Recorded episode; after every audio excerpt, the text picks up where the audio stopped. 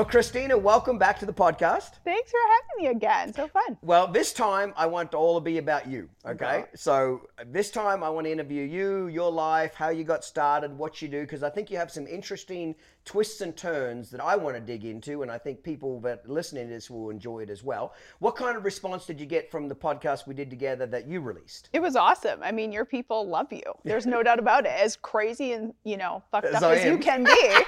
They loved it. You know, I did, when I put it out, I remember coming home. We filmed, however many months ago, 5 months ago, 4 months ago. And I remember coming home and I was like, telling my husband, I was like, he said some fucked up things that people are not going to like. A couple of my girls are not going to like this. But even my people were just like, the guy shoots it straight. He may not talk exactly the way that I talk. And, you know, some of the things that you said I probably wouldn't say. And I say a lot of fucked up shit.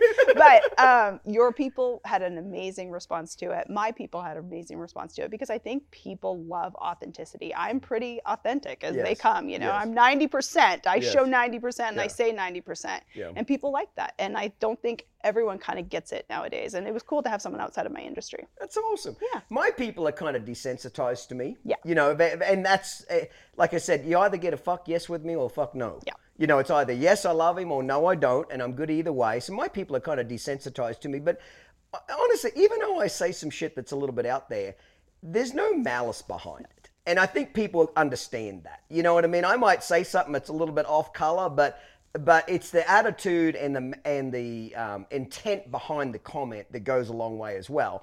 And so I just kind of keep it interesting for people. But we've had great response so far from the podcast, and a lot of people really enjoyed yours. And I think they'll enjoy this more because I get to dive into you a little bit more. Cool, yeah.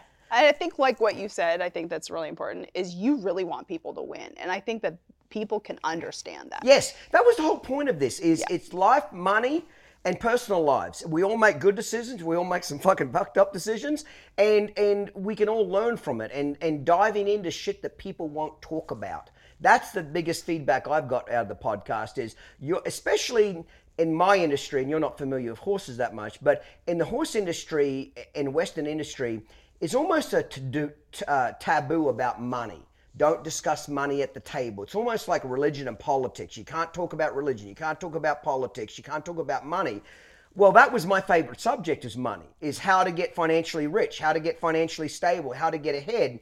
And that conversation that we've been having ever since we backed up to the Gauge two years ago, the one you saw me on and met me on, it's got people in the Western industry very much talking about money, how to retire, how to save your money, how to invest your money. I mean, I'm kind of proud of it. I feel like I've kind of changed the whole industry in the fact that now people aren't frightened to talk about it. It's like we opened up the curtain and we all came out of the closet and said, oh, we all got to make money. Like, I'll give you a perfect example of kind of how fucked up human beings can be about money and shit, okay? So I was married. I've been married twice, and the first time I was married for 9.5 years. Anyway, we were just young kids when we got married. 18, didn't know the difference in love and lust. No harm, no foul either way, okay? But this is a perfect example of the shit that I think is just stupid, but people won't talk about. So my ex-wife, her grandpa died, okay, when I was married to her. Anyway, when he died and the will came out, it was pretty fucked up, okay? So there was two sisters and a brother. So the brother was her dad. Well, her dad and her grandpa farmed for 25 years, which they didn't do in the Midwest, all over the country. They farmed together for 25, 30 years. Father and son farmed together. Well, the grandfather was so sick the last 10, 15 years of his life, he couldn't really work. So the son did all the farming, but he still split the money 50-50 with the dad, which is the way to do it. You take care of family. My parents always said, blood's first. Always take care of family. So he split the profit 50-50 with his dad for 10, 15 years, even though his dad couldn't basically do jack shit, which is the right thing to do. Well, when he died, the will came out. Well, two of the sisters got a shit ton of money, shit ton of houses, quite a few assets. Well, the son, he basically got all the farm equipment.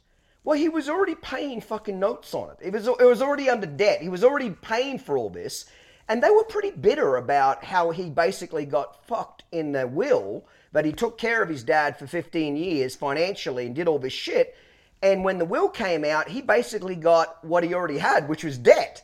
And the two sisters that didn't do jack shit got a ton of assets, okay? And they were kind of bitter about this. I remember, you know, I was probably 22, 23 at the time, and they were sitting at the kitchen table kind of bitching about it. It really kind of caused a rift in the family, okay? So me being kind of young and I even stupid, and I said, I said, I'm a little confused. I said this to my mother-in-law, and I said, I'm kind of confused here. I said, didn't you know it was in the will? And she said, no. And I said, but I don't understand. He was sick for several years. You knew he was going to die. This wasn't a shock. This wasn't a car accident. This wasn't just some freak fucked up farming tragedy that he just died. Everybody knew this day was coming. How come you didn't ask him? Because I found out the will hadn't been updated in 20 years. Yeah. Hadn't been updated in 20 years. So I said to my mother-in-law, I said, why didn't anybody ask him when he was alive about his will? When was it updated? How? What's in it? You know what she said to me? They don't want to talk about money. She looked at me and she said, oh, we don't talk money at the table. Yep. And I thought, you dumb bitch. It's good not to talk money at the table, but let's ruin families. When somebody dies, like Thanksgiving's fucked up, Christmas is fucked up, all the gatherings now is real uncomfortable because we don't want to talk money at the table. Mm-hmm. That's just how stupid. I update my will every 2 years, for Christ's sake. I know where all the money's going, who's getting it all, everybody's that helped me gets it, etc. You know why? Because I've seen so many people die that don't have updated wills and don't have good planning that it's such a shit show for all the people they love left behind. Yeah. It's tragic enough for the people that love you have dealing with your death. Now they've got to deal with your death and all the shit show of you not getting your shit together. I've seen it ruin families. It almost ruined their family over this will. It ruins families over money, where it could be where the one guy that's the referee is a sumbitch that's alive. He calls the game, isn't it? It's his money. Why not ask him these questions and get it all out in the open when the referee? So if two siblings are bitching about something, there's a ref right there that calls the shots. Yeah. But that's a perfect example of it. So to me, it's very normal to bring up these topics. So in the Western industry, I kind of feel like I pulled off the veil of talking about money and let's start making money, investing money, and talking about money rather than, oh, no, we don't talk money at the table. Yeah, I love it. I think does that make sense? Oh, absolutely. I think it's super smart. Well, let's back up a little bit here. So what intrigues me about you is, I don't know a lot about you, but you were a golf kind of superstar, okay? And then you changed industries into the coaching industry. And I love it when people change industries, especially polar opposite type things, not even remotely lined up together, and what made them do it and how they did it and what made them have the courage to do it and all that kind of stuff. So let's back up a little bit here. So you were born and raised where? Edmonton, Alberta, Canada. Okay. And you lived there your whole young until I was life? Like 20, yeah. Until you were 21. Okay. I moved to Arkansas at 21. At 21. So if you're from Canada, did you come from a family of golfing people? I did. My dad and my uncles all grew up playing golf, and then they all got really good at hockey. So my uncle was the first person to ever get in a fight with Wayne Gretzky. Mm-hmm. You know, there was four boys and a girl. My dad and his brothers, they were all really good athletes. My dad was probably more so like me, and my brother was probably more so like my uncles, naturally talented. My brother and my uncle, naturally talented, good at everything. My dad and I are not that naturally talented. Yep. We just work harder than most people, yes. And we're extremely competitive. Yep. I want to lose my arm rather than lose. But yeah, so I grew up around golf and hockey, but I didn't take up golf until I was 18 because it was something that like my brothers did, my dad did. They told me to do it, and again, I was like, "You telling me to do it? I don't want to do it." If I would have said you're not allowed to play golf because you're a girl, you would have been there every day. Exactly. But I was working. So since I was like 12 years old, I started working for my dad on the golf course, younger than that probably. Then I got my first real job working at a golf course for someone else. And after work, all the guys, because I was the only girl, I was the very first girl to ever work in the back shop of a country club. You know where they store your golf clubs and you clean the clubs? Mm-hmm. That was me. I had to wear a men's polo and a men's pair of khakis because I was the only girl to ever done it. So I had to wear the uniform. Yeah. And I think I was 13 when I first started. And but the guys went to go play golf after work. And funny, I was just kind of like, well, shit, I don't get to hang out with them now. And that's what I wanted to do. So I took up golf when I was 18. So this might sound a stupid question, but I ask it, but in Canada, because you have such long winters, you have a pretty short golfing season. Yeah, April to October. April to October. I'm surprised it's even that long. Yeah. Okay. So basically your dad was the main golfing person. Was he a golfing pro? Did he make money from it? Is that how he made money? Was he a coach? What was your dad? He was a golf professional. They owned golf courses. He was a golf superintendent. He was a pro manager. He did everything that you can imagine in the golf world. That's what my dad did when I was growing up. So I grew up on a golf course. So what made you then wait to 18 to actually really get involved in playing? Because I didn't want to do it. Like my brothers were doing it. I didn't want to do it. I was doing, what were you into as a kid? Softball. Probably softball and golf. I did, all those sports softball. And then really when I was 18, like I said, I took up golf that summer. I got really good, really fast. I broke 190 and 80 in the first summer. And then the second summer I entered my first tournament. I won the first three tournaments I ever played in. Yeah. So was your dad your coach in the early years? Yes and no. I didn't want to, I didn't want to. That's I have a rule about coaching. You know what it is? You can't teach anybody you see naked. Oh, there you go. That's a good one. Yeah. No spouses, no parents. That's a dead rule. I don't care what fucking industry you're into. If you've seen them naked, you can't teach them. Because when you're teaching somebody, there has to be a level of respect there. Teacher-student. When the teacher says it, the student does it. Yeah. When it's funny, when you've seen somebody naked, there's a little back chat there. There's a little back and forth. I just don't want to think about my dad seeing me naked. That's like really weird. One of those things I'll just bring up fucked up things. That's fucked up.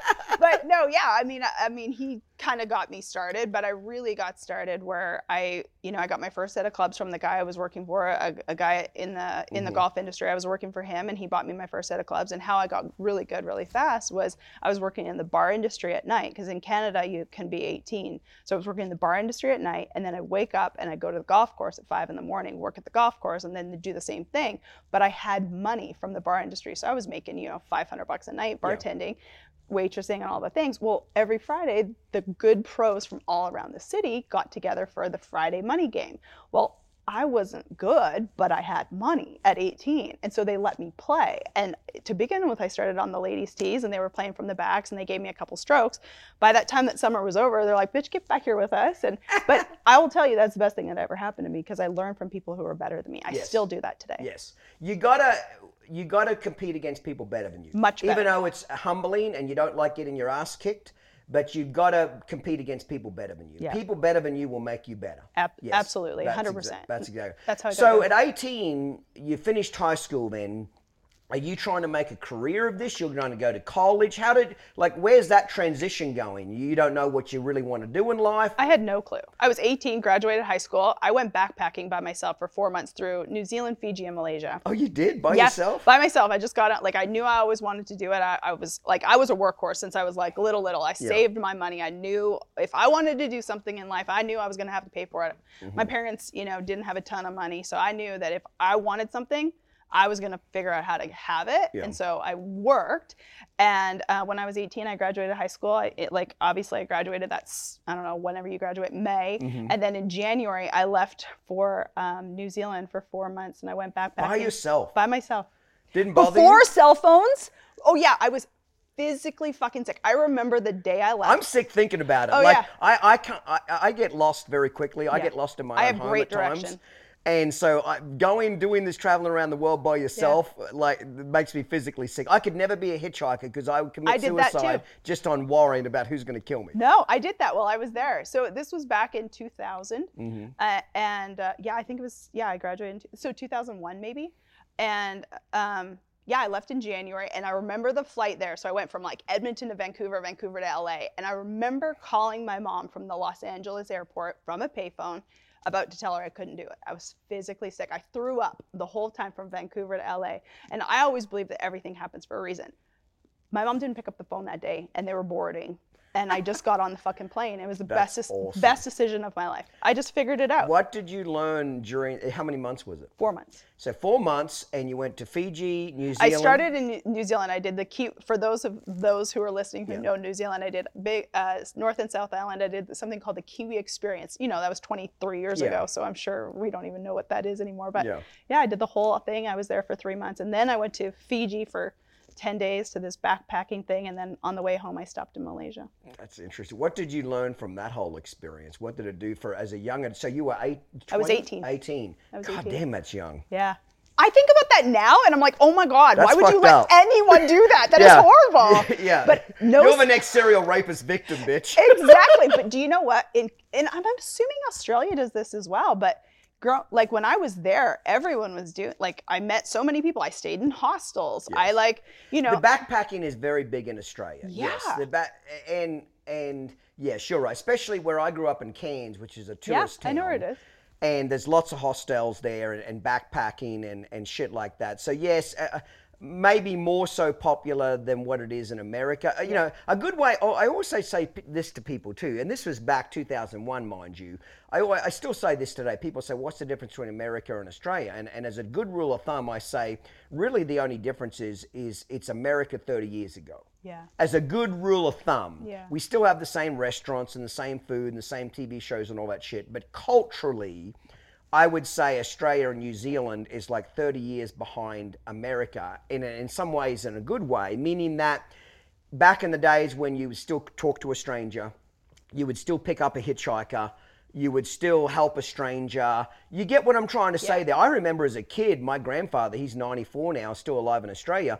As a kid, he would pick up a lot of hitchhikers with me and my sister in the car and give them rides different places. Well, now that you would never do that shit. Oh, God, no. You know what I mean? But in Australia, that was kind of culturally very acceptable. So I will cut you a little break. In those countries, in New Zealand and Australia, it's not that uncommon. I don't know if I'd do it now, even in Australia now. I don't know if I'd do it now. I think I wouldn't do a lot of shit that I did. Like, I went bungee jumping. I went skydiving. I went I did all that shit. Yeah. I even think about myself. I used to be a snowboarder when I was young. That was the very first sport I took up. I never mentioned that.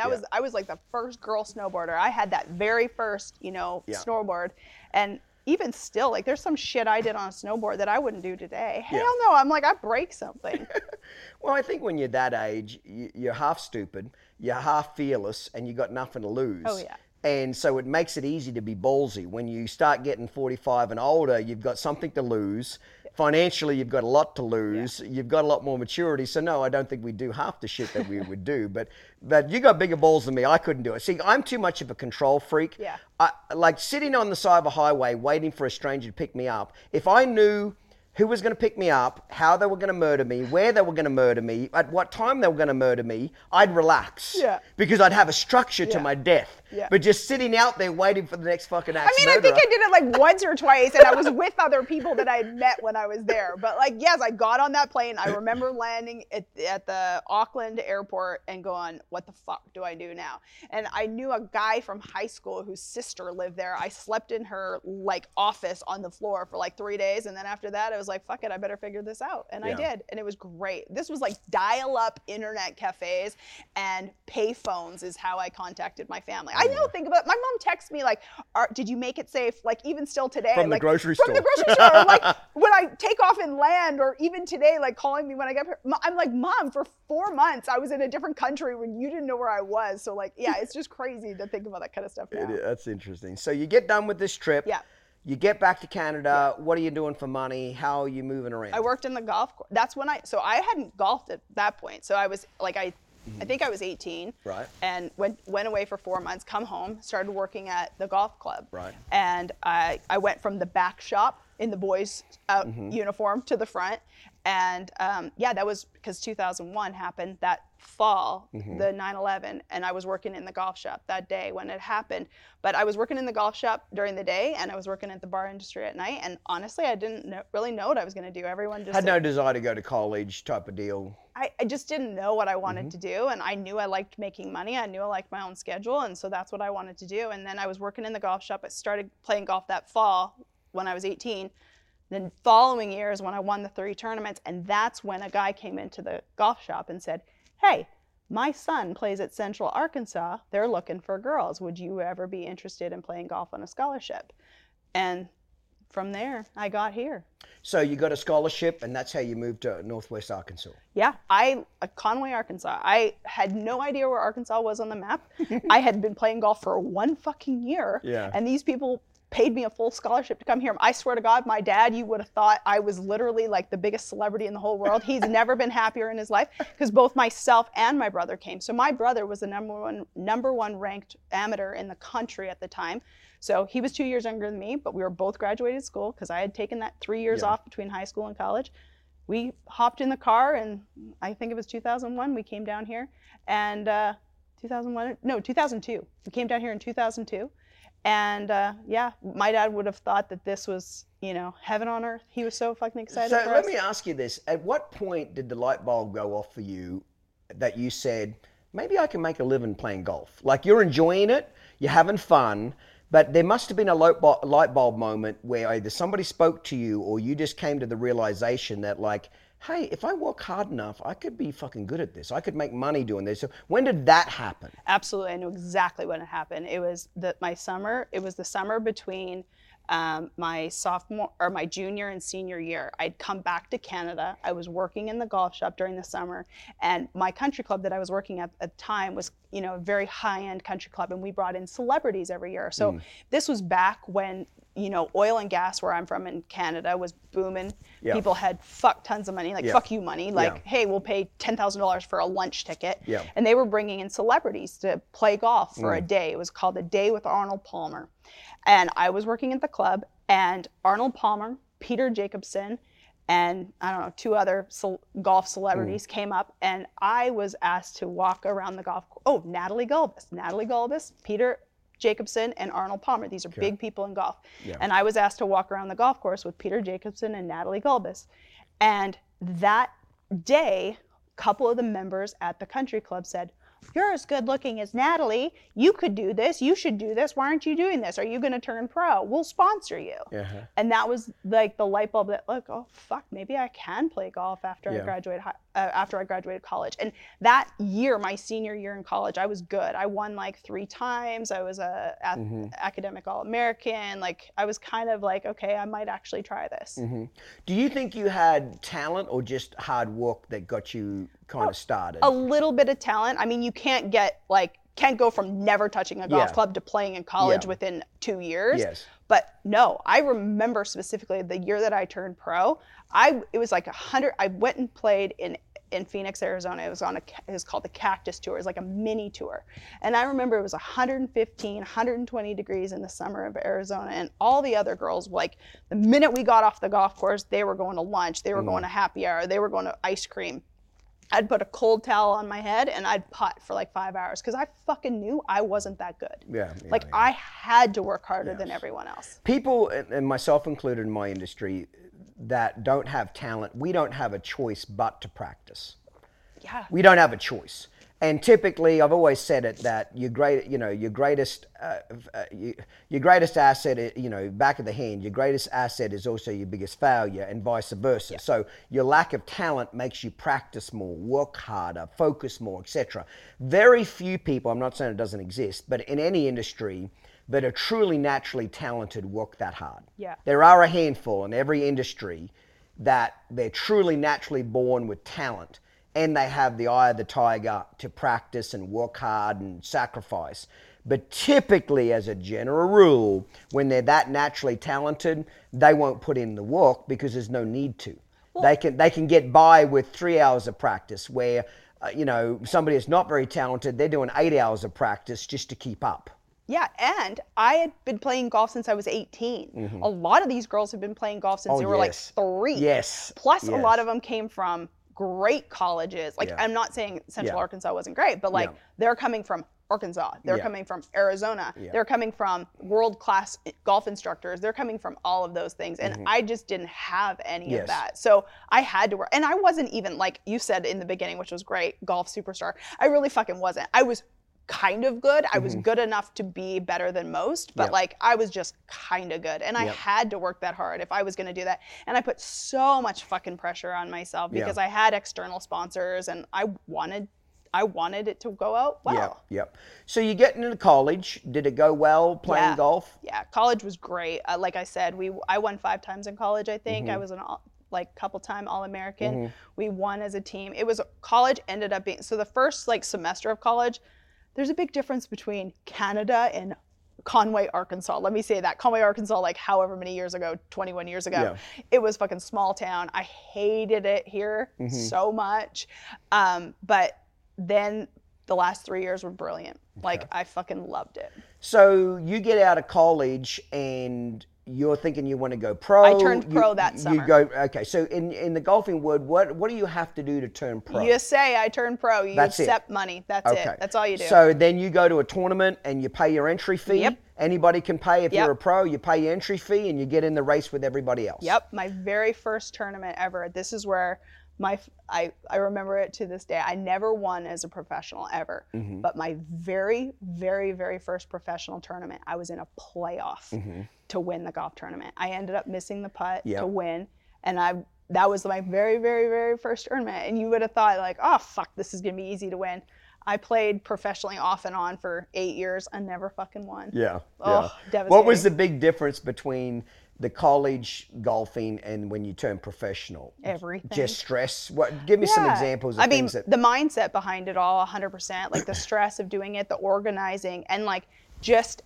like, there's so much pressure. Like, everything now is a little bit different on the LPGA Tour, but the PGA Tour and the LPGA Tour is very, very similar. Most people, when they come out, they play these mini tours, and then you go to qualifying school, and there's so many different stages. Well, I literally never thought in my wildest dreams that I would have made it to final stage of qualifying school the very first time. But like, I fucking go in so green that I'm like, oh, I'm never going to make this. Fuck, I made it to finals the very first time I ever tried. And there's a little bit of a key to, I think, what you just said then. Exactly. When you don't give a fuck, you play a lot better. Correct, 100%. It's when you over-concentrate, you over-try, you 100%. Fuck it all up. When you go in there and just not give a shit, you often do a lot better. Same with me with the horses. When I really want to do well, I get a little too wound up. I get a little quick with my hands, with my feet, especially in competition. When I mentally tell myself, I don't give a fuck if I'm last, I do a lot better because I'm way more relaxed about it. 100%. Well, what I do now is so similar. Like, I do all of the mindset work now. Yeah. Had I been today's version of Christina 21, yes. I mean, I would have fucking been awesome. Yes. Plus the fact that, like, I would have enjoyed it so much more. Yes. Like, you and I talked about that the last time. Like, I would have enjoyed it so much more.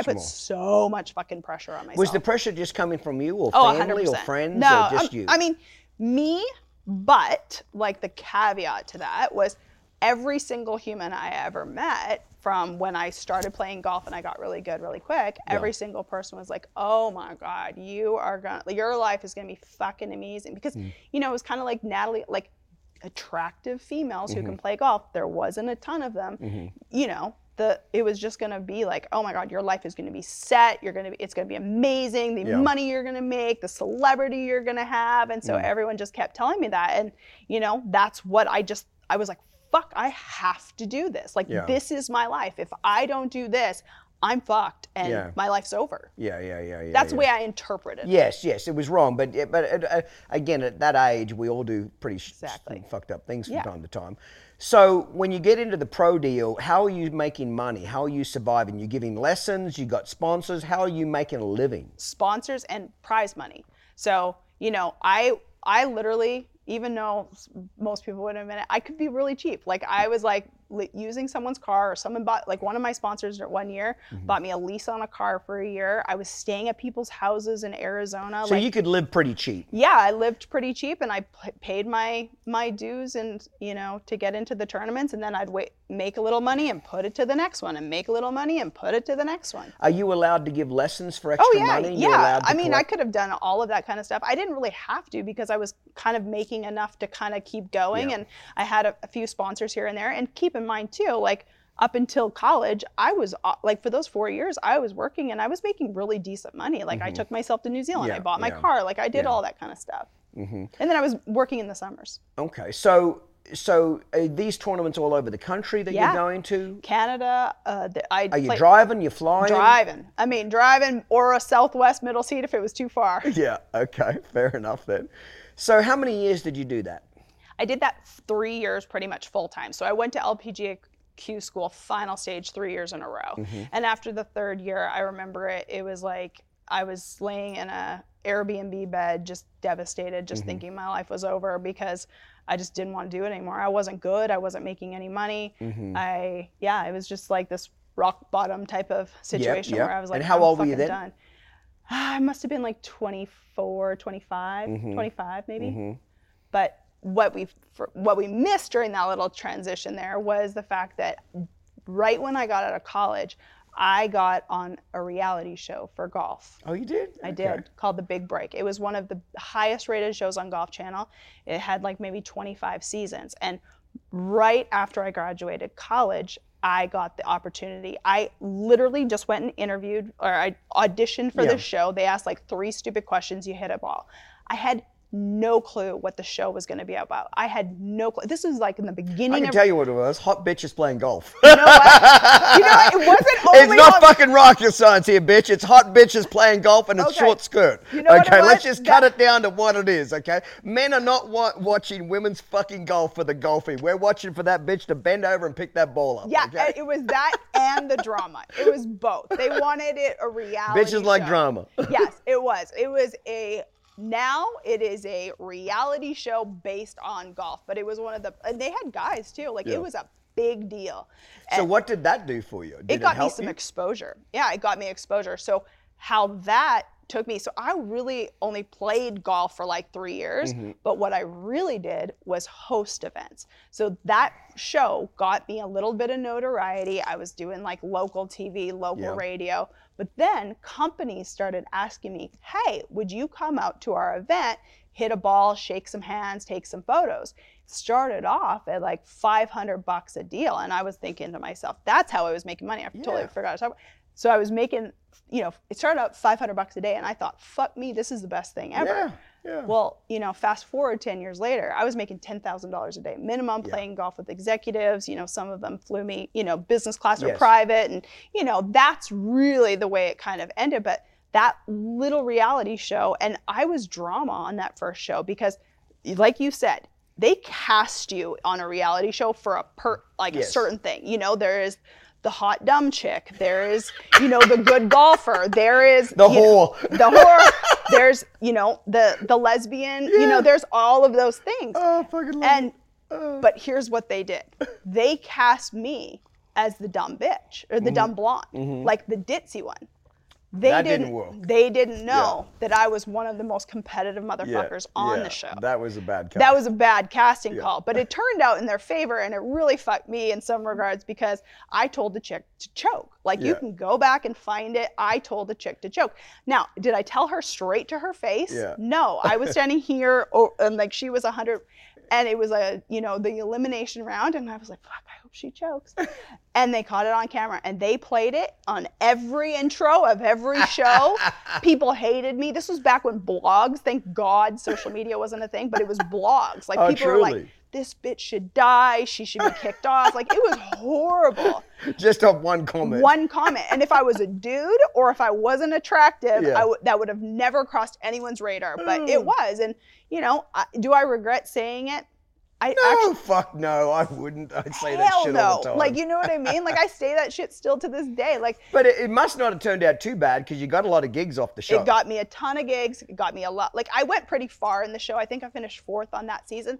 But they even brought me back for a reunion show. And remember, bad publicity is good publicity. It ended up working out for me. And so I did another show, and then it was men versus women. And so the girl that I was into it with, she was my partner on one of the shows, and we ended up it was just this big reality show thing. I ended up winning the second one for the girls, and then I did another show for Golf Channel. So I kind of... Are they paying you to be on these reality shows? No, they pay for all your expenses. They give you a bunch of shit. And I think I won $20,000, throughout the span of all 3 of the shows that I was on.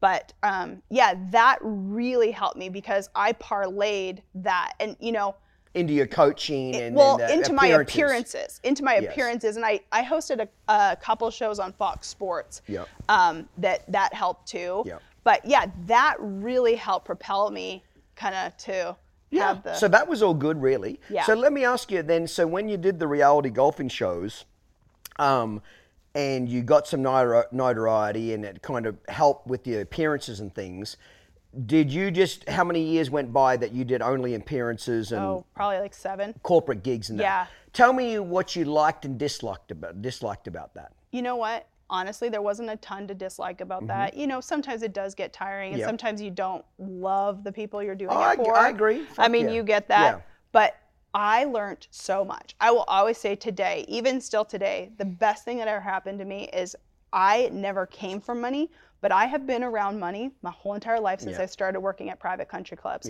And it made me almost like it became so normal. Like for, I think for certain people, like flying on planes and, you know, $50,000 watches and $1 million bank accounts, like for so many people that is so far-fetched. And for me, I was just immersed in it all the time. So you wanted to make that kind of money? You liked it?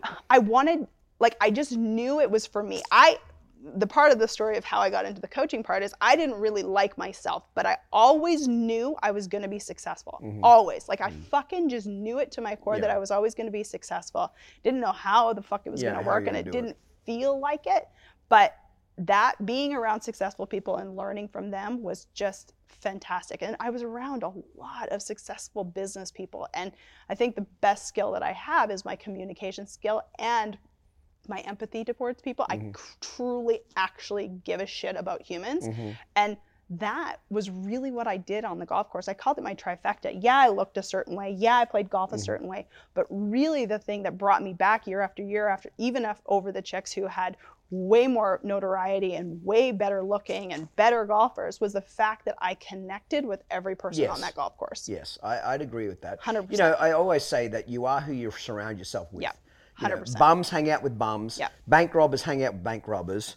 Rich people hang out with rich people, and fucking poor people hang out with poor people. Yep. So I always tell people, if you just want to know what you are in life, just add up 5 of your friends and average them out, and that's who you are, motherfucker. Whether you like it or not.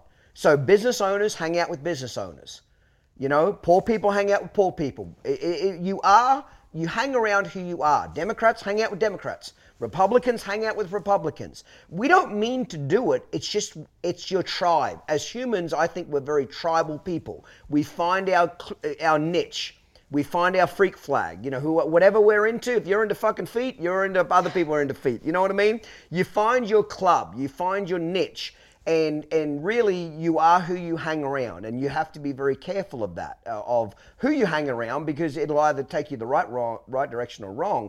So let me ask you this then. So at what point did you say, fuck the pro golfing, I'm not going to try to be a pro golfer, I'm just going to make a damn good living, traveling around the country, doing corporate gigs, private lessons, shit like that. What point did you make that transition to say, hey, no more pro touring, I'm just going to do the celebrity deal? Yeah, because I knew I wasn't good enough. So I went to Q school 3 years in a row. I remember crying in like this Airbnb, like, fuck me, my golf is over. What am I going to do? And that was really when I started getting a few more of the corporate golf gigs. And like what I did had never been done before, because the only people who were getting like appearance fees were people who had had to be someone to get that. Like you had to won some shit. Yeah, you had to be on tour, for crying out loud. Yes. Like I had never won.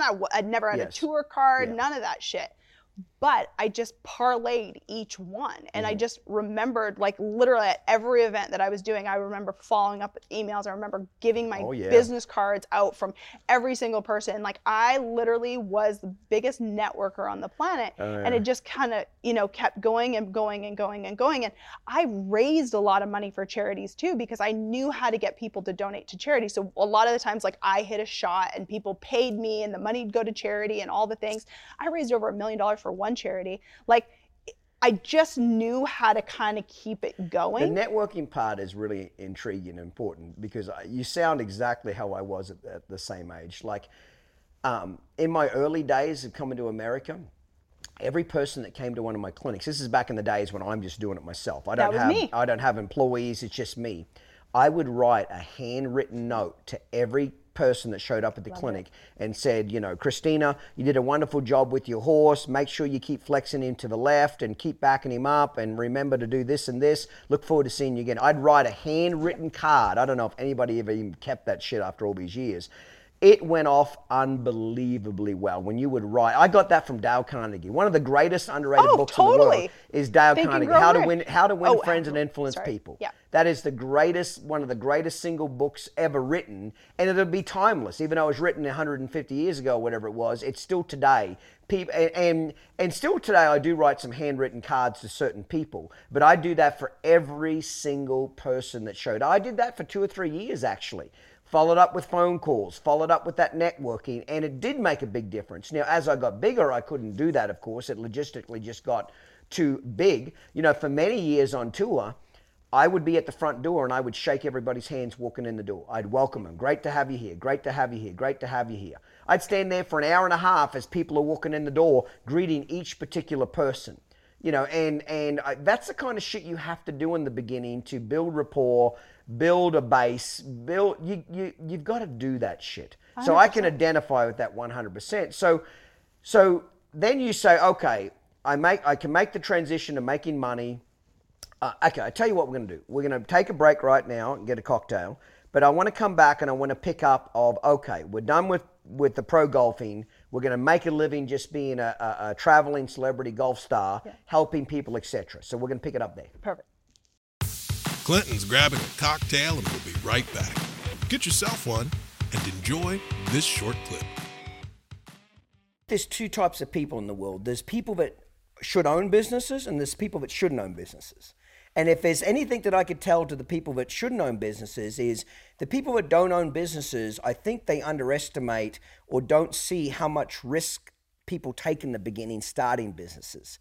Usually they're starting like your dad, no capital. They're trying to go raise it. They have to take mortgages out on their homes. Like their nuts are on the chopping board a little bit, oh yeah, which I think is a big part of why a lot of them are successful, because when you got skin in the game, and you don't get to eat if this thing doesn't work, you're sure motivated to do a 15, 16-hour day. Okay. You're sure motivated to work Sunday. You're sure motivated to do some things that are pretty damn uncomfortable to get this thing up and running. I think a lot of people, when they see a business that's very successful and making a lot of money, they have this illusion that it just started like that. If it was that fucking easy, everybody would be doing it.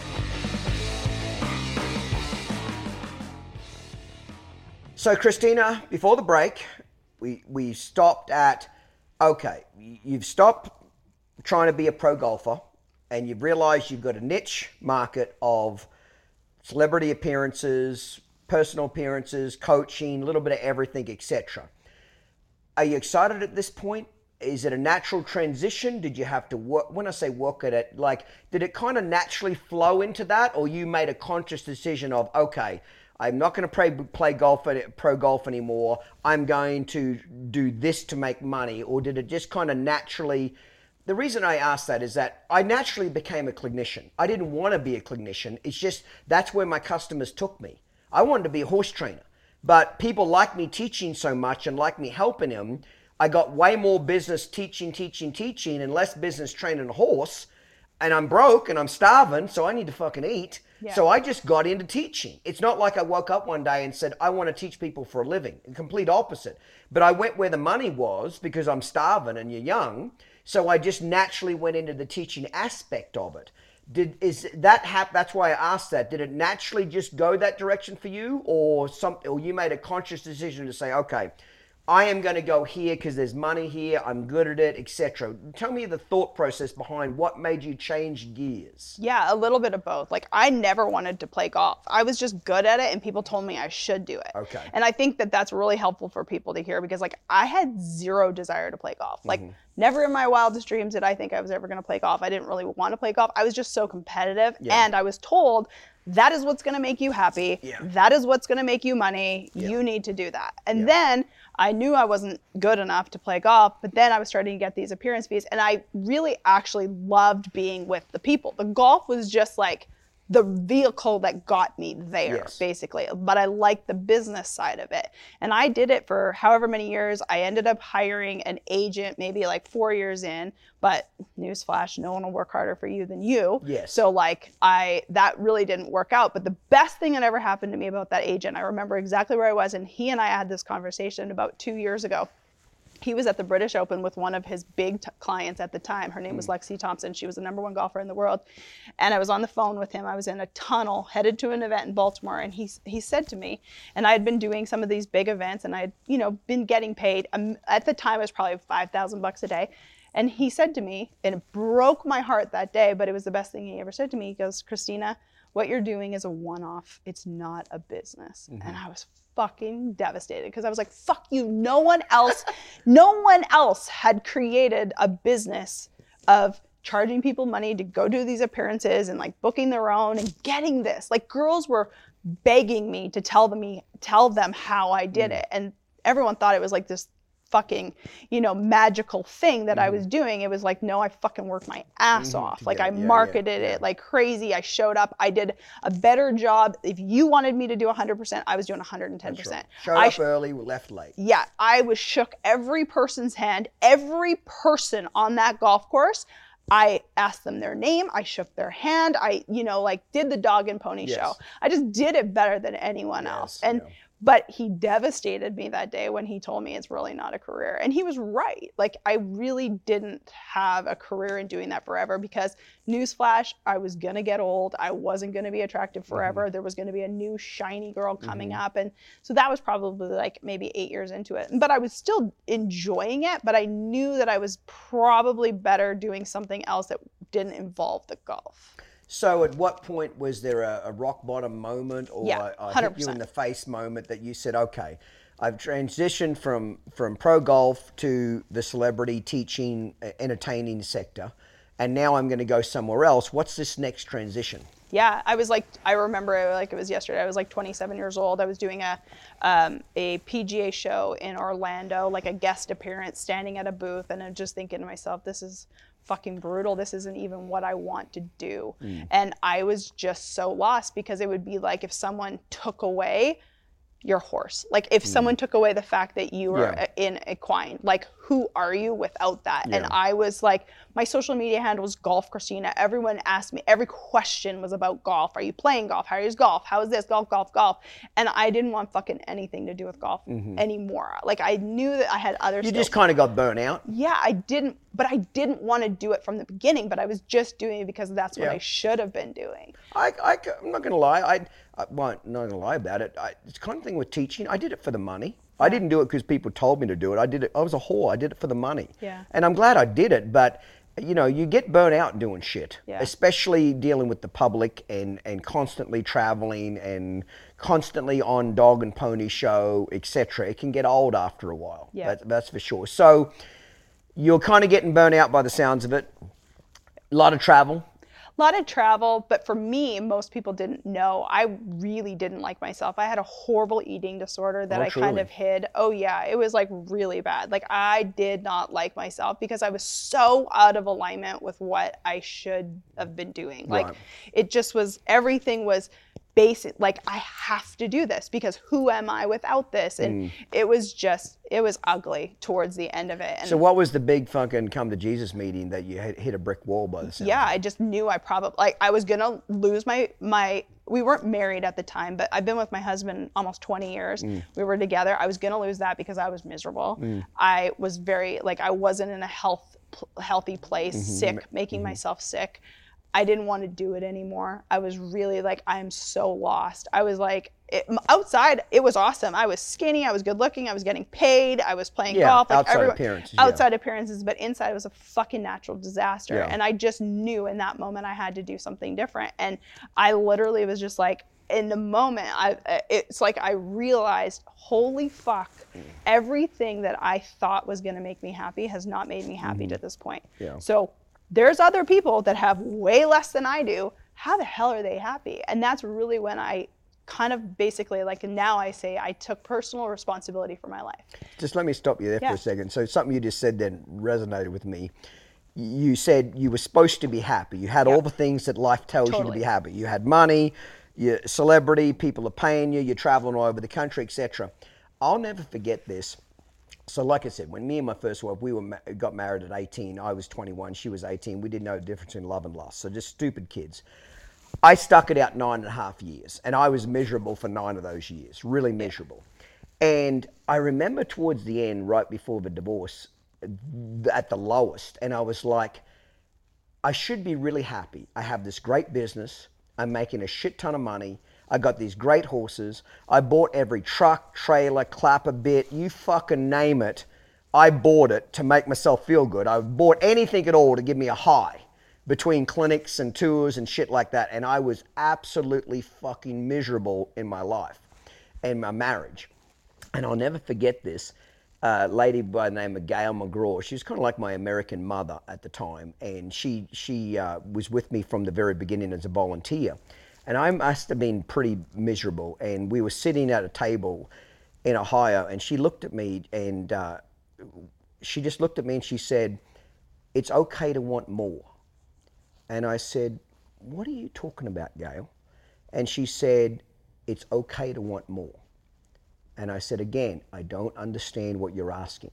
She said, "You're miserable. You've been miserable for years. You're carrying around all this guilt." And she said, "It's okay to want a different life." And when she gave me permission, I know it sounds fucked up and stupid, that it was okay to get divorced, because nobody in my family had been divorced. My mother said marriage is hard work. You got to work at it. You got to work at it. Nobody was going to fucking work harder than me. I was going to stick it out no matter what. She hated me. I hated her. We had nothing in common. You know what I mean? There's no alignment at all on many, many levels, okay?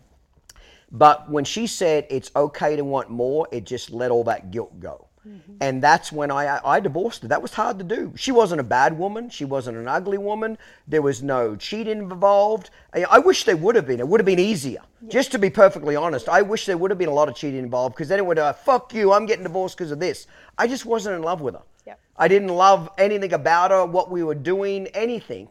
But I had to kind of have that permission that it's okay to want more, because in my brain I said, I got this business, I got these great horses, I'm on TV. I've got everything, quote unquote, the American dream, except in my personal life, I'm a fucking disaster and miserable. And when I got that divorce, it was very scary for me, because I had no family over here at all. It was just me and kind of her. That was about it. I had no internal support for me whatsoever. So it's very, very scary to go through this. And a couple of times I almost backed out, called her at 3:00 in the morning. She talked me off a ledge and said, "We can do this, keep moving forward." And I'm so glad I did, because divorcing her was the best thing for both of us. Because, you know, she wanted to be the soccer mom. She wanted to have a soccer van, within 2 years of divorcing her, she got remarried and had 3 kids within 3 years. Mm-hmm. What does that tell you? She wanted a family. She wanted that soccer mom lifestyle. That's what made her happy. So she got that, which is awesome for her, and I'm very happy that she got the life she wanted, and I got the life I wanted, which was not that, what we had. But I can just identify when you said your brain's telling you you should be happy with all these things, but you were very, very miserable on the inside. So fast forward to what I do now. Mm-hmm. When I first started, you are my ideal client. Mm-hmm. Now it's a little transition. I really help people go from like good to great. Yep. But in the beginning, it was helping people go from holy fuck, mm-hmm. I'm supposed to be happy. I got a family, I got a good yep. job, I got all these things. And helping people, honestly, like my whole brand is decide it's your turn. But it's really giving people almost the permission that they really don't need it, but letting them have the permission yes. to be like, okay, I do want more. Like, I want more. And that was 100% me. Like, I just needed the permission to give myself the permission to. So did somebody help you get the permission? Absolutely. In the beginning, one of my mentors, like still to this day, he was a golf coach of mine, and he is still to this day, he's one of the greatest humans ever. He's so low key. He's one of the best golf instructors in the world, but the thing that he does better than anyone else is he works on your mind without you even knowing it. Mm-hmm. And I remember him, he was basically like, he was helping me with my golf swing when I first got to know him, but really what he did is he helped me build my confidence in myself. Mm-hmm. His mind, the way that he trained the mind was incredible, and he introduced me to my faith, but really it was for me just realizing that like I had the power to decide my life. Mm-hmm. And it was almost just in that moment that I was like, no one is coming to fucking save you. Yeah. If you want a different life, you go fucking do it. Mm-hmm. And that's really when I got into like motivational, mm-hmm. videos and coaches and teachings and all the things. And I became fucking obsessed. And for like 4 years, I would watch YouTube videos, like this was before podcasts, yeah. YouTube videos, read books, take notes, listen to a sermon, fly to an event, hire a coach. Like I became obsessed with mindset and how people think and all of these things. And how my business really got started was I went from fucking miserable mm-hmm. to literally still to this day believe I have the greatest life ever because I fucking decide it, even when shit hits the fan, even when things aren't great, even when, you know, it's a dumpster fire some days, but like I just decide it every fucking day that I have the greatest life ever. And it really started with me just going, okay, all of these things have happened, all of these stories, and everyone's shit really comes from stories, patterns, and habits that we're taught when we're kids or someone instilled in us and all the things. Doesn't mean our parents are bad and all the things, but you as a grown-ass human being get to decide the way you want this party to roll for the rest of your life. And once you realize that, and once you have the tools and the strategies and the habits and the patterns, you can fucking have the most amazing life. You can be rich as fuck. You can be so happy. You can have the ideal marriage. You can have all of these things, but it's up to fucking you. And most people don't want to do it. Well, it can be scary. I was scared to death. Oh, it's so scary. When I got divorced, I was scared to death. It was going to cost me millions of dollars. I had no family. You know, my ex-wife... But most people stay miserable. Yeah. My ex-wife, they come from, in my opinion, a fucked up culture. They would rather you stay married in the eyes of God and the community your whole life 100%. And be miserable 100%. But in the community, you look upstanding, you're in church 3 times a week, you're the upstanding citizen and you've never been divorced. They would rather you be miserable your whole lives and play this front and then behind the closed doors, be absolutely miserable and live a life of 50 years like that than divorce and have the public black eye, etc. Is know, this the Southern? Like, she was from Ohio. Big Bible Belt, Midwest kind of Bible Belt mentality. Yeah. I mean, I had every fucking Amishman coming. We lived in a big Amish community. I had an Amishman come to my door every fucking day and tell me how big a sinner I am and I'm a big piece of shit and I can't divorce my wife and fuck, you know, you're a horrible person, blah, blah, blah. And back then I was a lot more naive and oh, come on in, Frank. You know, I take the mental beating. Yeah. Now I'd say, hey, Frank, go fuck yourself. I appreciate that. Pack your horse up and get your buggy and fuck off. Yeah. That would be my advice now. Because, Frank, you go fuck who you want to fuck because I'm going to fuck who I want to fuck. We got that now? Frank wouldn't get two minutes with me now to put the... what I'm saying is the guilt trip. Yeah. I had such a fucking guilt trip from that local community that I'm the arsehole because I just don't love my wife anymore. Yeah. I'm an arsehole for that.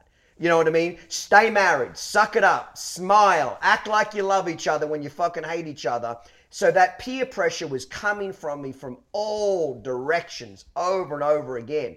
I almost buckled a couple. I remember calling Gail at 3 o'clock in the morning crying one night saying, I don't know if I can fucking go through with this. The amount of pressure on me, people telling me I'm fucking going to hell and I'm doing this and I'm doing that and I'm a piece of shit person.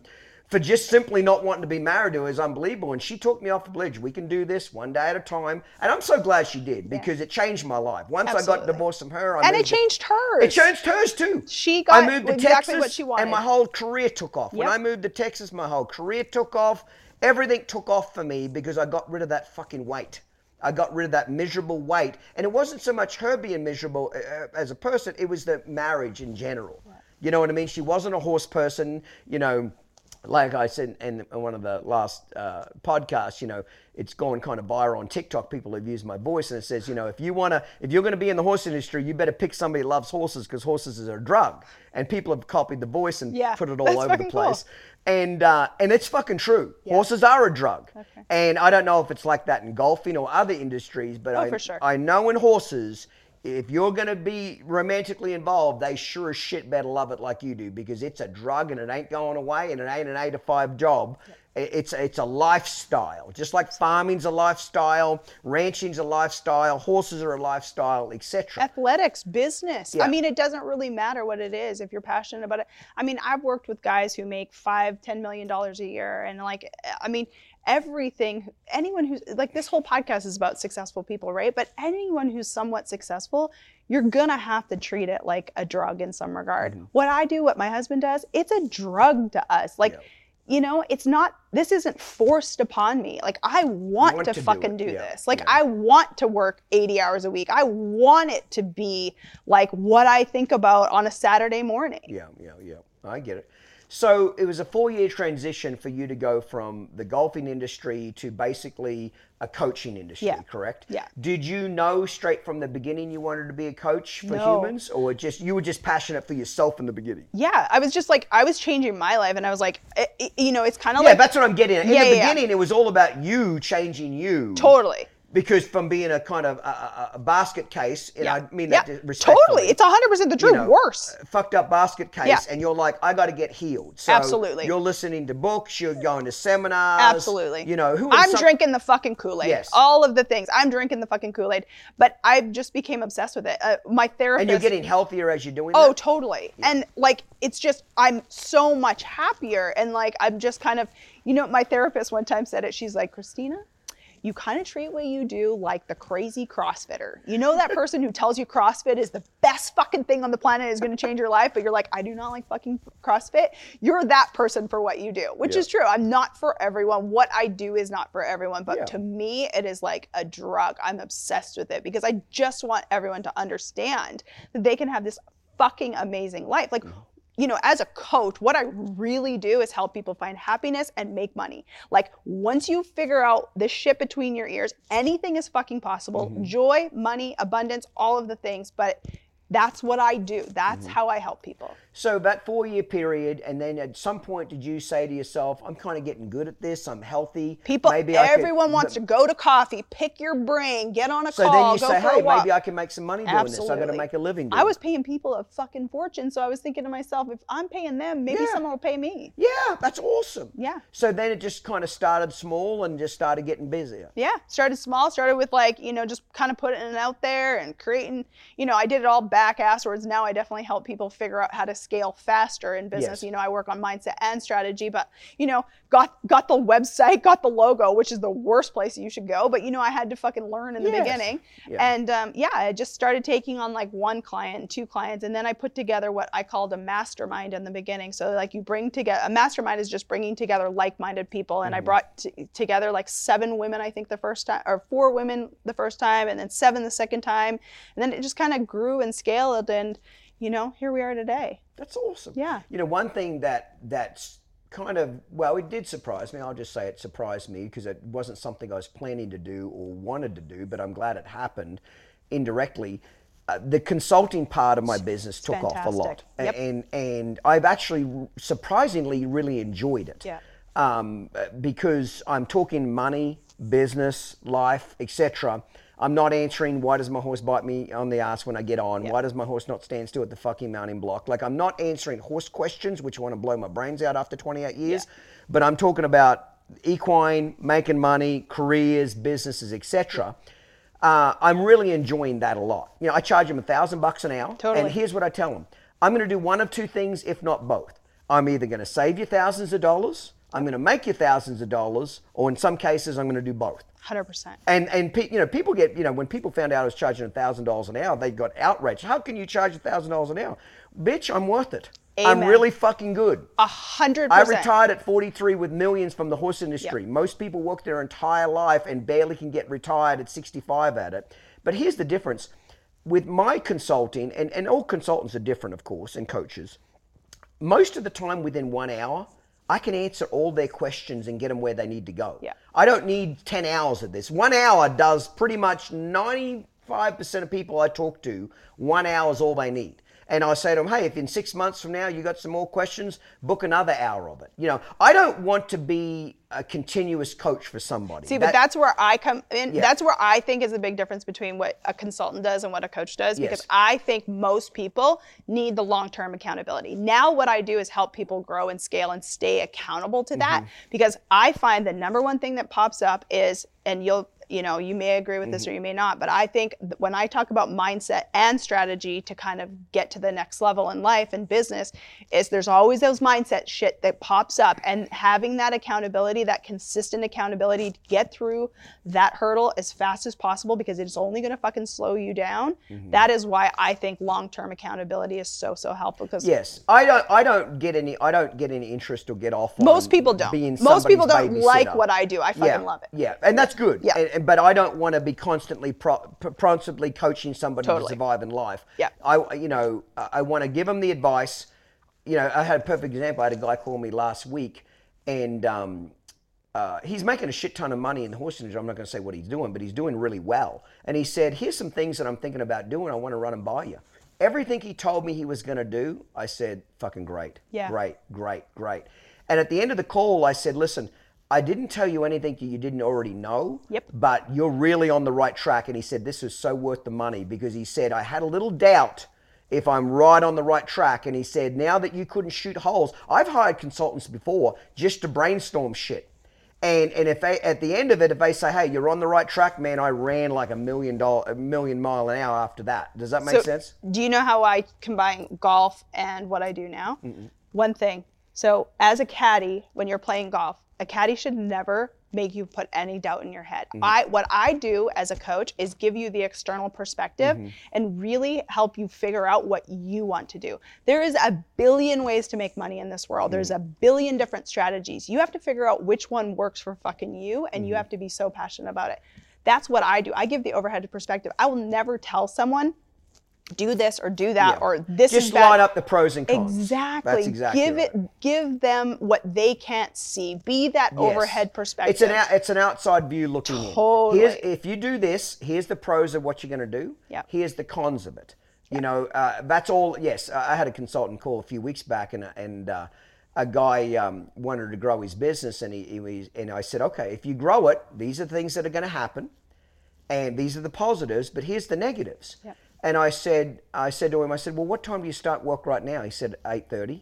I said, what time do you finish? 5. I said, do you have the weekends off? Yep, see my wife and the kids on the weekend. I take my kid to school at 8:30. I said, great. If you open a new store, kiss goodbye to all that shit.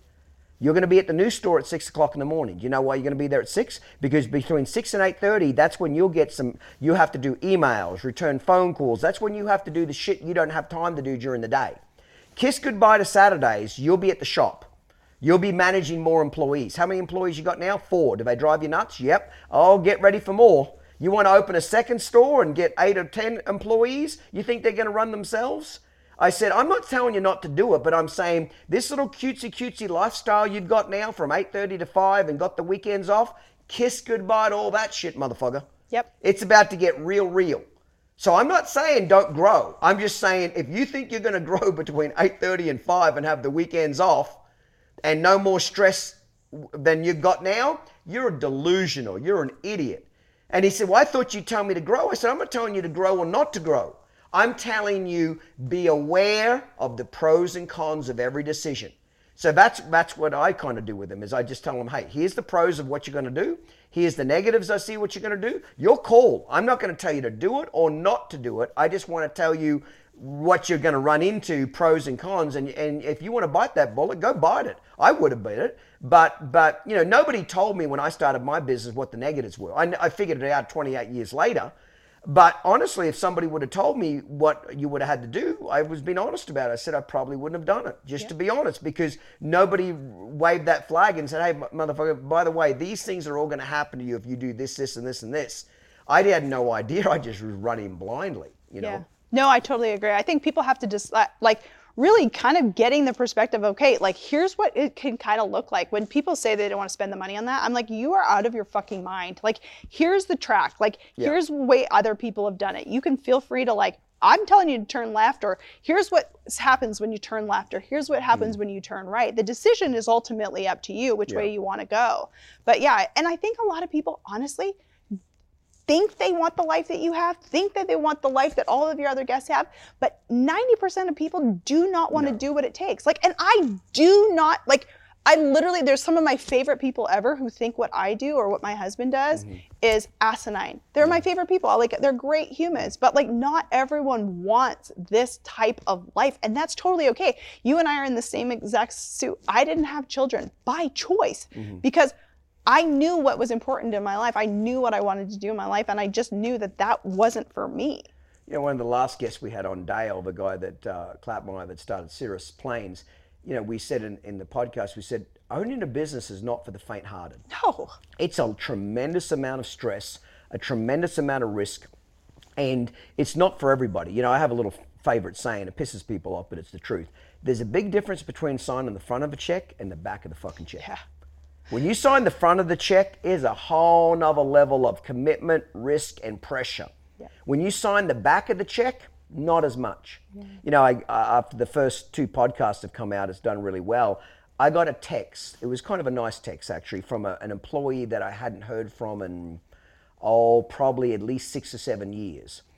And she texted me and she said, I've listened to both your podcasts. And she said, I just wanted to tell you how much I appreciated you. I didn't appreciate you as much as I should have as a boss. And the lessons you tried to teach me and the mentorship and some of the shit you made me do and put a foot up my ass for doing certain things. And she said, now with some maturity and some a little bit older and some time, she said, I should have taken more advantage of being around you. And she said, I just wanted to thank you for that. And I'm sorry if I made a few bad decisions in life. And I texted back and I said, that's fucking awesome. I texted back and I said, hey, we all make the best decisions we can in life at the time. No worries. Let's keep moving forward. Yeah.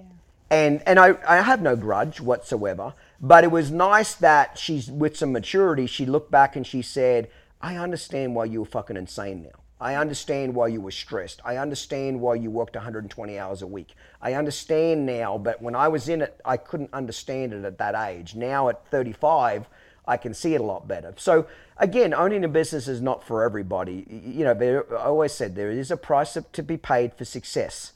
And that's what this particular consulting call, he wanted to open a second store. I said, go for it. But understand it's going to be double the stress. Yeah. You're already stressed with 4 employees. Well, can't I just hire somebody to run the second store? No. Oh, gosh. It don't work like that. That don't work. Now, maybe 20 years down the track it does, but the number one golden rule they won't teach in Harvard, nobody gives a fuck about your money like you do. Yeah. Nobody cares like you do. Employees will do what you inspect, not expect. So you think you're just going to hire a manager and they're going to manage a whole separate store in a separate town 5 hours away and run it like you do? Hell fucking no, that's not going to happen. You got to be there. You got to be managing. You got to be cameras. You got to be there running that horse show. You got to be there doing it. And I think he was just delusional about the stress that was going to come from that. I said, you got a pretty good lifestyle. You might want to think this through. Your wife stays at home. She raises a kid. You put your kid on the bus to school every day, take his kid to school. You have the weekends off. You start at 8:30, finish at 5. Well, I want to think that through, motherfucker. Yep. That ain't bad. That's a pretty nice lifestyle. You know what I mean? Because if you do what you're planning to do, that's okay. I'll support you. But strap on your fucking boots because it's about to get ugly.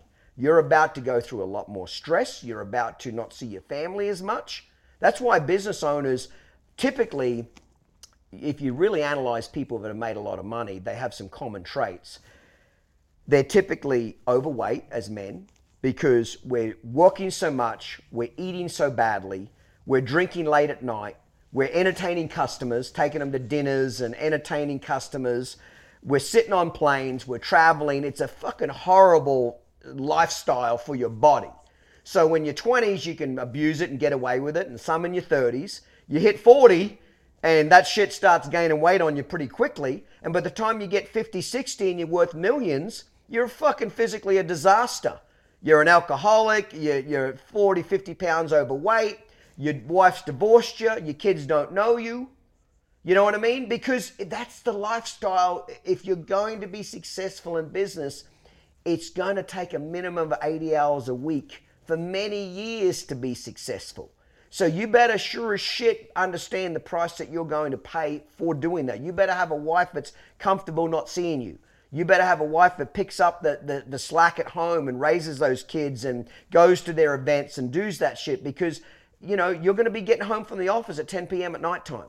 You're going to be there at 5:30, 6 o'clock in the morning. You know, I just think people are very delusional about people that have made a shit ton of money, how much fucking stress goes into doing that. Yeah, I'm a big proponent now, though, of like enjoying the experience. I think that we kind of talked about this before. I do believe that you can have it all. I just don't think you can have it all at one time. Mm-hmm. And I do think that you can enjoy the experience along the way. And I think it does change so many things. Like, I remember a client I had one time, like, cheating on his wife, kids hated him, you know, making $4 million a year, but like, gosh darn it, when I make 5, I'll be fucking happy. And that's just not the way it goes until you figure out some of the shit, some of the thinking, some of the habits, some of the patterns that are kind of that you've ingrained into yourself that have you thinking that, like, when this happens, I will be. And to me, that is just like the most deadliest thing, because most people who think, like, I'll lose the weight, I'll get in the relationship, I'll make the $1 million, like, they're waiting for fucking this magical shit to happen when they get it to be happy. And newsflash, it doesn't fucking happen. Like, I'm so blessed that, like, for me, that, like, newsflash happened at 27. I have a client who's 19 and I'm like, oh my God, you're fucking so genius. But then I've had clients who are like 65 and like, you can learn it. Like, there's so much that goes into it. Like, this is the reason why I'm so passionate about it, is because I do think you can figure out how to enjoy the experience along the way and not think that it has to be like this big magical thing, like, then I'll be happy and then I'll do that. Like, to me, that's really where the rub is, where I kind of get a little bit like pushed back on that, because I really, like, I just think I've inherently known, hopefully it doesn't mean I'm dying young, but I just know that life is so short. Yes, it is. Yes. It's so short, and I don't want anyone to be fucking miserable. I don't want anyone to do all of the things that they fucking hate doing. And I think that, like, even that person, like, perhaps maybe they don't need what they think. Maybe they don't need the second store, or maybe they do, but, like, how can you figure out which one actually feels in alignment and get that and enjoy the journey, enjoy the experience? I just think that to be successful, you've got to live it, breathe, and eat it. And owning a business is hard enough to run the business, let alone the employees, and let alone keeping the lights on and keeping everything going. And bigger doesn't always mean better. No. And a lot of people see that I got really big. Well, that's got to be the answer. Just get big. Getting bigger almost crippled me. You know what I mean? It almost bankrupted me, honestly, because I just got so big. It just got out of control on me, you know. Everybody handles stress differently, of course, but when you see really successful men, especially made a lot of money, they're all those things, because they walk so much, they don't know their kids, they don't know their family, they're overweight, they're borderline alcoholics, they eat like shit, and then they die of a heart attack. You know, I vividly remember waking up one day, and I don't know what triggered this, to be honest, and said, I don't want to make more money. Like, that was really shocking to me. Like, every year, got to make more money, got to make more money, got to get bigger, got to get bigger. And I woke up one day, the stress must have just been unbelievable. Like, I almost blew my head off twice in my career. Mm-hmm. Like, I've been so depressed and so fucking stressed in my business. I can remember 2 times thinking, you know what, I'd like to blow my fucking brains out right now. And I think the second time it happened, it kind of scared me a little bit. And I'm like, okay, enough's enough. I don't need to keep doing this. I've worked with a lot of guys. You know what I mean? I've fucking had enough of this shit.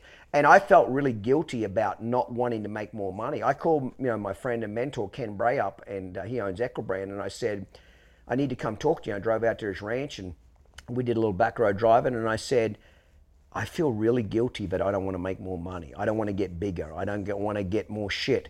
And he just looked at me, and it's almost like Gail gave me permission. And he said, it's okay. You've done enough. Go enjoy it now. So that's when at 43, I said, fuck it, I'm retiring. I'm done. I added up my pennies, figured out what I needed to live on, figured out what my investments would do, and said, fuck it, enough's enough. Now, if I would have kept going, I could have made a lot more money. But what's the point? I'd be dead. Yep. I'd be an alcoholic. 100%. I would have blew my brains out. I'd be dead by now. So what's the point of making more money? Yeah. So I said, enough is enough. It's about enjoyment now. But it's funny that I had to have another grown-ass man almost give me permission to say it's okay to not get bigger. Sometimes that's what I feel like what we do and like whoever as coaching, yes. Yeah, I feel like that's what it is. You know, I always say the difference between coaching and therapy is like therapy, we know all the reasons why. Therapy, go to therapy, they'll tell you all the reason why you're fucked up. Mm-hmm. But coaching for me is the taking of, okay, these are the reasons why you feel that way or what you want to do. And how do we put action behind that to make a different decision? Mm-hmm. Yeah. What do you mainly coach now? People that are in, is it golfing industry, all industries? I have no golfers.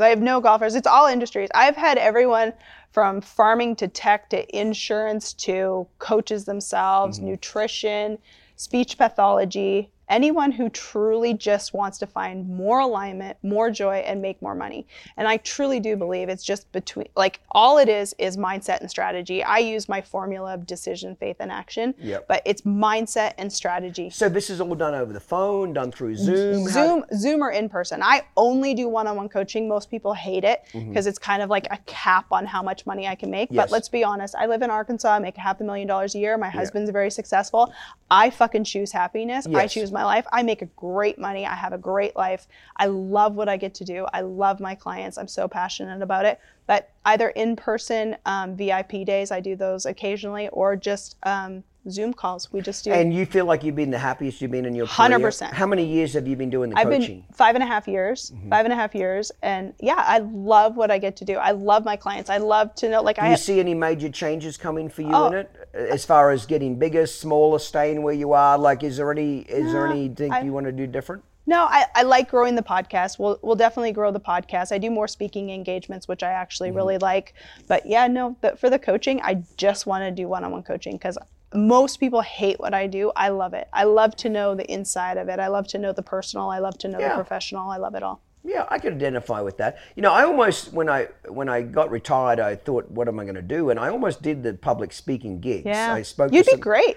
I would have been great at it, and I think I could have made a lot of money doing it. But you know what turned me off of it is the travel. Travel. A lot of people don't like the travel. You traveled forever. I traveled so much for my career. It just, sleeping in a hotel room and restaurants just makes me want to throw up. Well, now you can pick and choose. You know, I think that's one of the cool things about kind of getting older and putting in the hard work in the beginning. I mean, I used to put 12, 14 hours a day on my dining room table figuring out how the fuck I was going to make this. I hired my brother's girlfriend as my assistant in the beginning, you know what I mean? Mm-hmm. But now you can kind of pick and choose, and kind of like with your consulting, right? Like, maybe I do want to work with that. Like you were saying, I don't want to work with a certain type of person. Yeah. Well, now you get to choose who you get to work with. That's exactly right. You know, like, I don't want to work with anyone who just thinks I'm going to fucking be their babysitter, or I don't want to work with anyone who doesn't want to, like, gladly pay me. And, you know, like, I want to work with people who literally have, like, some passion. Like, I want a fucking great life, and I need someone to support me in this. Yes. So that's, it's cool to get to that point though. Yes. Like, you've kind of earned it. You put in the hard work. People ask about retirement. I tell you what retirement gives you, the money, is it gives you options. The ability to choose. Options. People just think it's about money. It's not. What money gives you is options. Money gives you freedom. It gives you options to who are you going to deal with today, who you're not. And do you want to deal with them? Do you not? So for me, I don't deal with anybody that doesn't give me energy. If I don't get energy from being around somebody, I get rid of them very quickly in 100%. My life.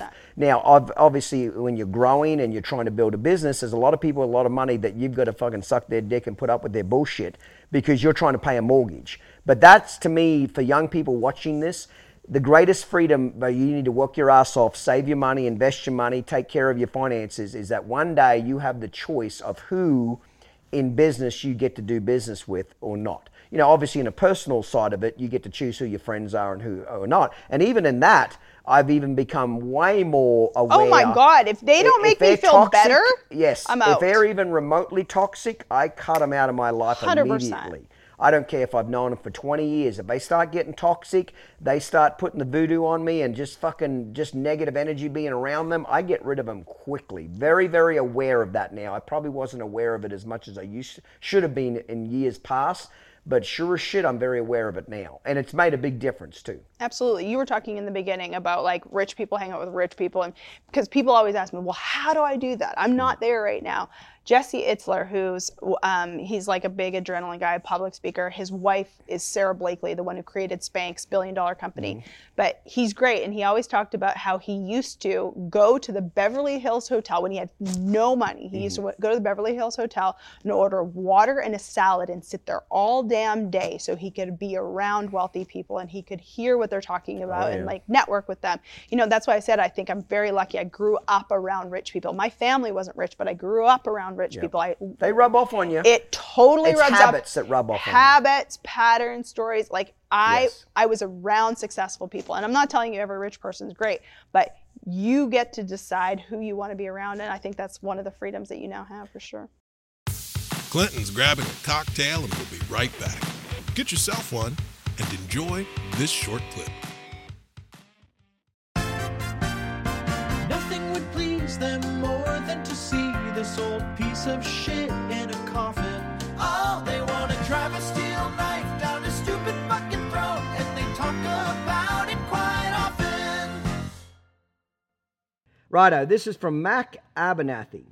Horsemanship is iffy. Salesmanship and bullshit is off the charts. It's fair enough. I'm not going to deny that.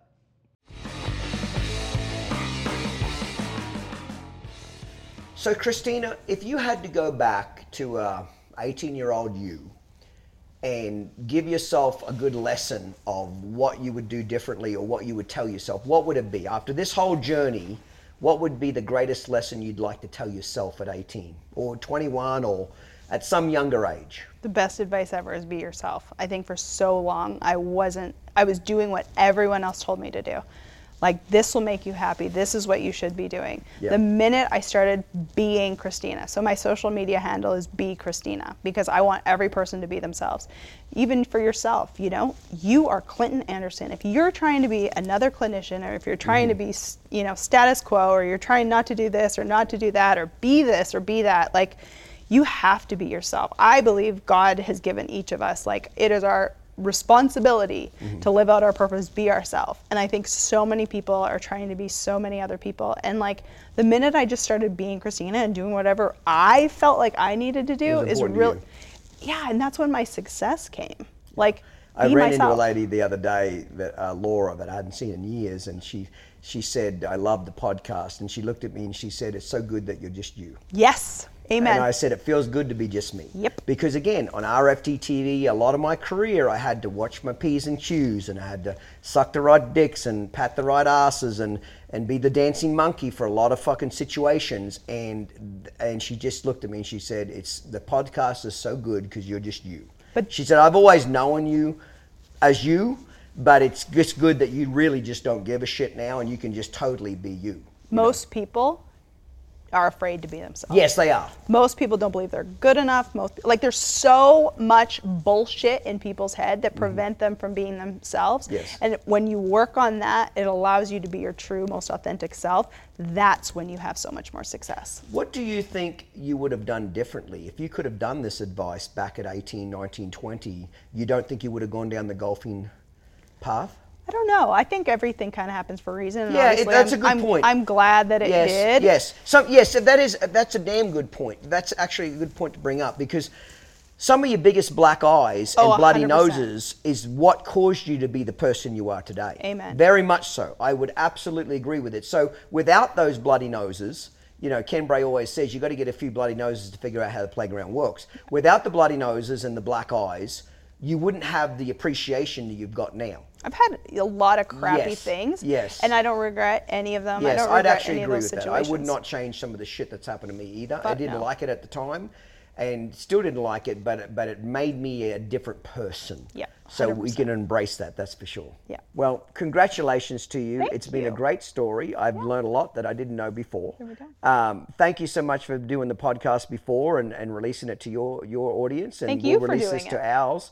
But I think you're a great example of that. You know, when one door closes, my mother always said that, when one door closes, another one will open. If you're looking, and I am a firm believer in this. I'm not a terribly religious person, but I am a firm believer in this. Everything happens for a reason. 100%.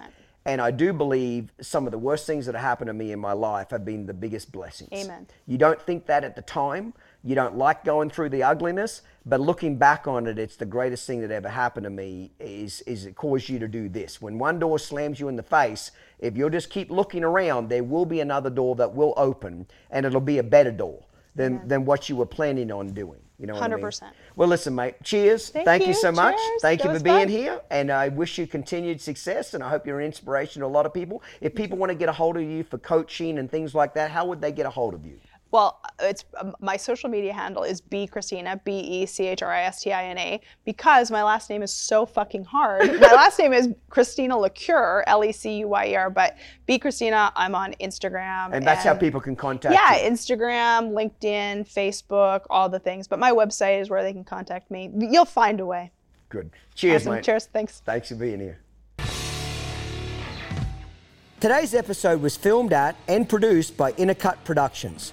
Marketing by Stewart & Associates, and organised and administrated by Down Under Horsemanship. If you enjoyed this episode, be sure to hit the subscribe button, and I'll see you next time, mate. Cheers.